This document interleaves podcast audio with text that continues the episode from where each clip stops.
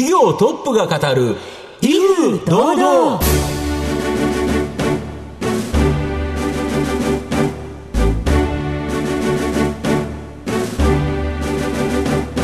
毎度相場の福の神こと藤本信之です。アシスタントの飯村美希ですこの番組は巷で話題の気になる企業トップをお招きして番組の指揮者的役割である財産ネット企業調査部長藤本信之さんが独特のタクトさばきでゲストの人となりなどを楽しく奏でて紹介していくという企業情報番組です。今日来ていただいている会社さんは、はい、社長が大学卒業後銀行に就職されたんですけど、はい、まあ、その後起業されたんですけどこの銀行にいたという経験をですねうまく使ってですねビジネスをされている会社さん、はいいう形なのでちょっと期待していただきたいなと思います。はい皆さんどうぞお楽しみに。この番組は企業のデジタルトランスフォーメーションを支援する IT サービスのトップランナーパシフィックネットの提供財産ネットの制作協力でお送りします。企業トップが語る威風堂々。それでは本日のゲストをご紹介します証券コード4167東証マザーズ上場株式会社ココペリ代表取締役 CEO 近藤茂さんにお越しいただきました。近藤さんよろしくお願いします。はい、よろしくお願いします。株式会社ココペリは東京都千代田区2番町に本社があります、金融機関と連携し、日本の中小企業をテクノロジーの力で元気にする企業です。では、近藤さんの方からも簡単に御社のことを教えてください。はい。え当社はですね、あの、ミッションを企業価値の中に未来を見つける。で、ビジョンがあの中小企業にテクノロジーを届けようということで、こうテクノロジーを活用して、この中小企業の成長支援ということを掲げて、事業を展開している会社でございます。で、主にあの今、金融機関さんと組んであのビッグアドバンスという中小企業向けの経営支援プラットフォームをメインで開発、運用をしております。企業については後ほどじっくりと伺いますが、まずは近藤さんの人となりに迫るべく、いくつかご質問にお付き合いをいただきたいと思います。はい。では近藤さん、生年月日はいつでしょうか？と、1978年の6月26日生まれです。42歳です。はい。ご出身はどちらでしょうか？出身は愛知県の春日市という、あの、岐阜県の県境の方ですね。はい。はい、どんなところでしたか？えー、山があって、自然があって、川が流れてると。はい。そういうところです。はい。はい、一番夢中になったこと、印象に残っていることがあれば教えてください。部活とかが結構厳しくやられてる地域だったので、うんはい、小学校の時だと、平日はサッカー部で、はい。で、週末は野球チームみたいな、結構そういうスポーツも結構やってた感じでしたね。厳しいというと結構先生怖かったりとかですか？そうなんですよ。先生がやったら怖くてですね、はい、あの、まあ前、昔って結構あの、気合と根性のまだ時代。はいはい、の時代ですよね。なんか、しごかれたというか、ね、あの、タフな経験をされたということで、よろしいでしょうか。そうですね。はい。藤本さん、いかがですか？で、大学はあれですね、慶応義塾大学の理工学部。あ、そうですね、はい。そうですよね。こちらに行かれて、ここって大体大学院に結構行くんですよね。そうほぼ、ほぼ大学院ですね。そうですよね。はい、にもかかわらず、研究室に所属してから、なんか1年間アメリカに留学行っちゃった。そうですね。なんで留学行っちゃったんですか？理由としてはですね、うん、あの、そ当時って僕あの、飛行機も乗ったことなくて、はい、海外旅行も行ったことなかったんですよ。で、このまま行くと、研究室でもう毎晩徹夜の研究をし、うん、で、いい大学院にもそう行き、うん、そのままこう就職するのがまあ一般的な、アメリカに就職するのが一般的な流れだったので、このままいいのかと。人生で。はい、人生で。で、一回ちょっとどうしても海外を見てみたいっていうことで、なんか本屋さんに行って、一人でできる留学みたいなのがあって、それでこう自分でこう申し込んで、え留学先を見つけ、で、片道切符を買って、Mm. Hmm. 留学、アメリカに飛び立つと。先生、教授に怒られながら。でも、ふっと思い立った割にすごく行動力がありますね。そうですね。思い立ってからちなみに出られるまでどれぐらいかかるんですか？多分、2ヶ月とかえー、それはすごいですよね。ねよく生きますね。いや、よく生きて帰ってこれたと思います。自分で。だからそこでやっぱりいろんな経験が今にやっぱり繋がってるって感じですか？そうですね。思い起こせば、うん、あの、めちゃめちゃ辛かったんですよ。いろいろあったということですね。あの、一番そこで学んだことというか、はい、印象に残ったことっていうのはどういったところでしょうか？そうですね。やっぱり、その、まあ、アメリカって、あの、移民の国というか、いろんなこう人が集まってくる国だったので、うん。うん、やっぱりこうみんなそれぞれなんか目的があるというか、まあそうですよね。はい。なんかこうみんな生きがいを感じながら生きてるみたいなことをすごく感じていて、それはなんかこう、大きな会社働いてる人も、うん、まあ、レジのスーパーのおばちゃんも、掃除をしている、駐車場で掃除している人も、みんなこう生き生きしてるっていうのは、すごい感じて、なんで、あ、こういう生き方もありなんだな、みたいのを、すごく結構そういった意味ではかなりカルチャーショックを受けて。で、そこで帰ってきてからなんですけど、はい、えっ、と、結局大学院は行かなかったんですか？そうですね、そこからまた教授と一悶着があってですね、やっと帰ってきたと、で、大学院行くんだろうみたいなこと言ったら、僕はもうその時は、まあそういったアメリカでいろんなこう、もう刺激を受けてきて、もう社会に早く出たくなってしまったんですよね。結局そこでもう就職をすると決めて、就職活動を開始しちゃったんですよね。ちなみにどこに行かれたんですか？最初にあの就職された。は、あの、みずほ銀行っていう銀行に入りまして。なるほど。はい。これ銀行を選んだって何かあるんですか？そうその時は、その、まあ僕理系だったので、結構 IT 企業がもう、例えばサイバーエージェントとか楽天とかも結構出てきていて、まあそうね。はい、そういうテクノロジーを使った企業っていうのも結構盛り上がってる時だったので、うん、まあいつか起業したいなみたいなところは覚えがあっでその時にはやっぱりこういろんなこう経営者に会いたいという視点で、その就職先を探していて、その中で銀行と、まあ、コンサルですね、を絞ってこう受けた中で、まあ、みずほ銀行とご縁があって入ったと。で、普通に、あの氷河期だったんですよ。2002年に僕入ってるので、いわゆる就職氷河期だったんですけど、あの、普通に私、みずほ銀行に入ってしまうと、まあ、システム部に、まあ、理系なので、生かされますよね。生かされるので、みずほ銀行には、あの、僕は営業店に行きたいんだと、まあ、経営者に会いたいので、っていう、こちらから逆オファーを出して、で、それ、営業店に配属してくれるんだったら、入るよと。入るよと。ちょっと偉そうですけど、で、そういう形で、あの、分かったってことで、みずほ銀行に入れてもらったと。なるほど。そんな形ですね。で、みずほで実際に営業に出て、はい、その後起業になったということですか？そうです。まあ、あの、セグと一社経てるんですけど、うん、まあ、あの、一社経て起業するという形になりますね。うん、なるほど。はい。だからそこでアメリカに留学したことが生きてる。まあ、今の仕事にも銀行の経験が生きてるっていうことですか？そうですね。あの、いろんな意味で生きていて、うん、まず感じたのは、やっぱりこう、中小企業の経営者とか働いてる人っていうのは、なんかとてもこう、生き生きしているというか、生きがいを感じて生きてるなってすごい感じたんですね。うん、その経済的には決してこう大企業に比べて恵まれてるわけではないんですけども、なんか作ってるサービスとか商品に誇りがあって、だすごいキラキラしてる、ね、そうなんですよね、それをすごい感じたので、なんか自分がこう魅力的だなと思う人はやっぱり結構そういう中小企業の経営者が多くて、そういったことにまあ気づけたっていうのも多分アメリカに行った経験もありますし、銀行で本当に何百人って経営者になった成果かなと思いますね。はい。はい。近藤さんの人となりに迫ってまいりました。はい、後半では近藤さんが率います株式会社ココペリについてじっくりと伺います。企業トップが語る威風堂々。では後半です。藤本さんのタクトがどうさえ渡るのか、ゲストの近藤さんとの共演をお楽しみください。御社のこの主力サービスである、ビッグアドバンスプラットフォームは、金融機関と連携し、日本の中小企業をテクノロジーの力で元気にするサービス。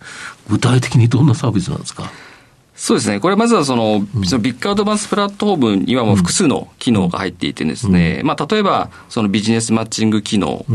とか、まあチャット機能とか、あの、ホームページが自動作成できる機能とか、まあ、いくつかあるんですけども、例えばビジネスマッチングでも、まあ、今、あの、どんどん企業もです、ね、新しい販路先を開拓したりとか、仕入れ先を見つけたりとか、まあ、異業種で提携したりとか、まあ、結構そういうやはり今、新しい動きをどんどんしている中で、ビッグアドバンスですと、その金融機関と協業することによって、その金融機関の取引先同士が、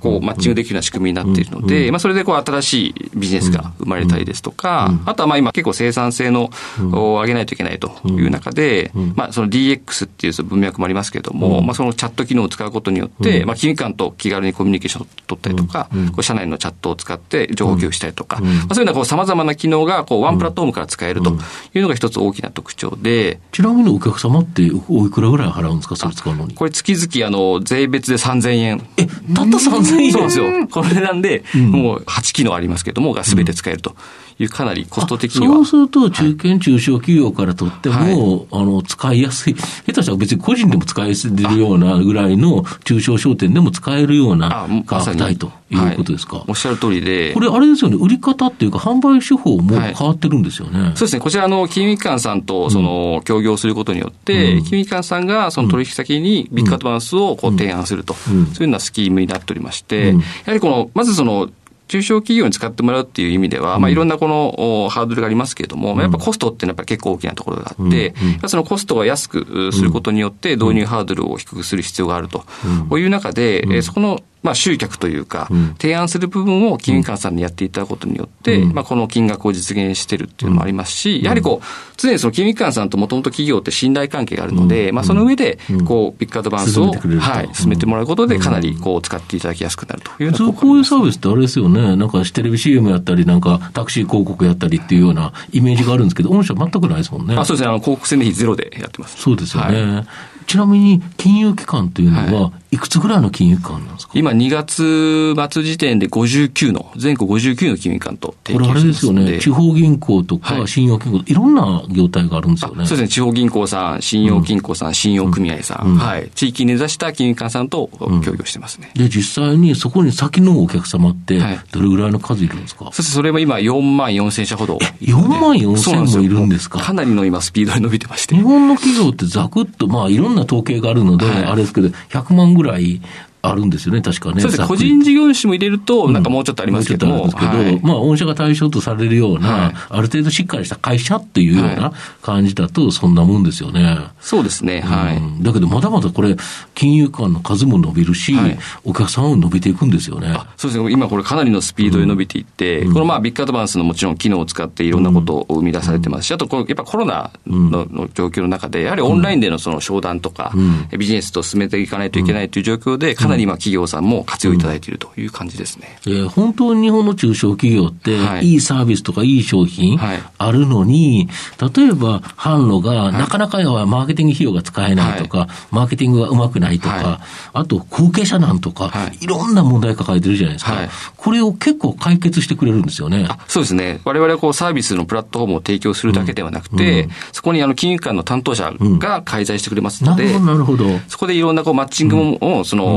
間を金融機関さん取り持ってくれますし、まあそういう事業承継とかの話も一回金融機関さんの話を聞いてもらえるというところでは、まずは相談してみて、えその上でプラットフォームで様々な解決がされているというような形になりますね。ネットのマッチングだけだと、やはりその微妙だったり、はい、その IT リテラシーがなかったら難しいとい。うところ、こういう中小企業の、まあ言っちゃあれですけど、おじちゃんという形の人が、銀行というか、金融機関を通じることによって、この人たちが使い方を教えてくれたりとか、他の会社こううまくやってるよとか、そういうアドバイスをしてくれると。まあまさにおっしゃる通りでして。本来は本社がやってるようなところが、金融機関が代行してくれるから、その分コストが削減されて、たった3000円でこれ、普通に売ったら儲からないですもんね。いや、そうです、そうです。普通に売ったら全然多分赤字になっちゃいますけれども。そうですよね。はい、これは金融機関、で、金融機関もこれを使うことによって、はい、自分たちのお客様である中小企業、はい、現金になって業績上がれば、お金を借りてくれるかもしれないし、預金してくれるかもしれないし、いいんですよね。そうですね。まさにそこの、やっぱりその、地域の金融機関も、そのやっぱ地域が元気にならないと、やっぱり生きていけないですので、そういった中で地域の企業が元気になることによって、今おっしゃっていただいたような、まあ、融資とかそういうのにもつながりますし、やっぱり地元の雇用にもつながっていくので。そうですね。雇用重要ですよね。はい、かなり、まさに地方創生。はい、やはり地方に雇用がないから、みんな都心部に来ちゃう。雇用がちゃんとあるんだったら、地方で働きたいという人いっぱいいますよね。いや、本当東京なんかクソ野心の高いところで 住まなくても、ね、空気の美味しいいいところで、仕事がちゃんとあったら、みんな働きたい人いっぱいね。いや、はい、そう思いますね。はい、そうするとやっぱ全然変わってきますよね。はいで、御社の場合、基本的にですね、徐々に積み上がっていく、これ、ストック型収益ですよね。そうですね。いわゆるそのサブスクリプションモデルというもので積み上がっていくストック型収益ですね。で、今後、これ、売上高も当然上がっていくと思うんですけど、はい、利益率っていうのも上がりそうですよね。そうですね。あの、うん、今のビジネスモデルでいくと、うん、いわゆるその限界利益率っていうんですか、うん、は非常にあの高いモデルですので、まあ、変動費が低い、少ないっていう感じですね。そうですね。ただまあ、我々まだまだその成長段階でして、このビッグアドバンスの、いわゆるそのクラウドサービスですので、常にこうバージョンアップしていかないといけないと。いう意味では、あの、ま、今でも2週間に1遍ぐらいこうバージョンアップしてますけれども、まあ、開発っていうのは引き続きやっていかないといけないので、まあ、まだまだ営業利益率を上げようというよりも、より良いサービスを作っていこうということで、まあ、もっと抱え込んでいこうと。そうですね。やはり日本の中小企業を元気にする方法って、はい、IT の力を使えば、い、ろんなのがあるけど、今はまだ8つのサービスですよね、これがどんどん増えていく可能性があるという感じですか？そうですね。はい。で、日本の中小企業が元気になったら、はい、まあ、御社ももっと元気になるような、うね。はい、まあ、で、御社の株主様も元気になるような、とい。うところにつながっていこうと。はい、みんなハッピーで、素晴らしいですよね。ありがとうございます。そこは結構やっぱり考えてますね。で、実は、その、社名のココペリが、実はそれ、それを表してるっていうか。そうなんですよ。あの、ココペリっていう名前、実は、あの、アメリカの、ネイティブアメリカに伝わる精霊の名前でして、うん、あの、北条の精霊って呼ばれていてですね、はい、ココペリちゃんってあの、笛持ってるんですけども。はい、可愛いんですよね。あ、そうです、可愛いんですよ。あの、よく女の子がリュックとかにつけてる手足の長い子ですよね。そうです、そうです。あの子です。あの子がこう笛を吹くと、みんながこう、ハッピーになると。いう、あの、精霊なので、まあ、我々もこう、笛を吹きながら。なるほど。はい、できればいっぱい笛を吹いて、もう日本全国を本当に元気にしてほしいなというふうに思いますね。はい。では、最後の質問をお願いします。あなたの心に残る四字熟語、教えていただきたいんですが。一生懸命というところを、はい。はい持ってます。一生ではなく一緒、一ところというところですね。そうですね。これ選ばれました理由は何でしょうか？これもですね、実はあの、僕アメリカに留学した時の話なんですけど、うん、あの、そうですね、今では師匠みたいな人がいてですね、うん、あの、一郎さんっていう人がいるんですけど、うん、あの、私はサンディエゴっていうあの、西海岸にいたんですけど、そこのまあ、日本人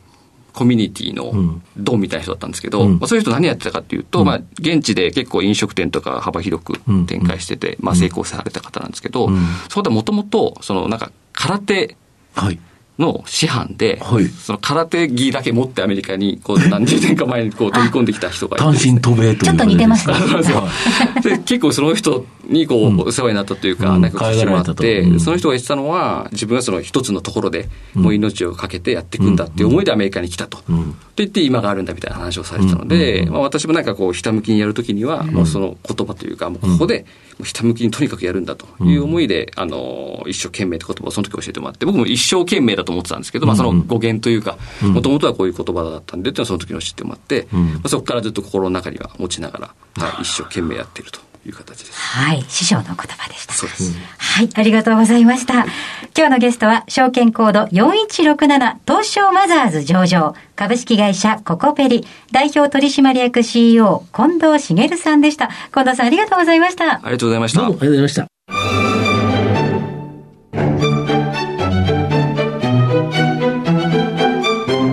企業トップが語る威風堂々。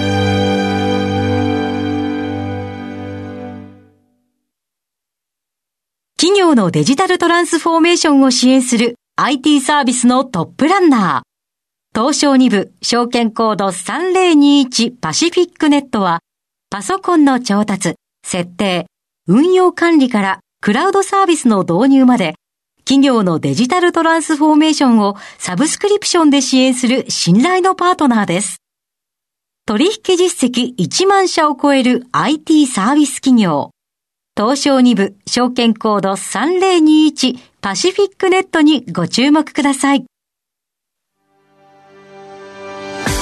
お送りしてきました企業トップが語る威風堂々そろそろ別れのお時間です。今日のゲストは株式会社ココペリ代表取締役 CEO 近藤茂さんでした。そして近藤さんが選ばれました四字熟語は一生懸命でございました。それではここまでの相手は？藤本信之と飯村美希でお送りしました。来週のこの時間まで？ほなさいなら。この番組は企業のデジタルトランスフォーメーションを支援する IT サービスのトップランナーパシフィックネットの提供財産ネットの制作協力でお送りしました。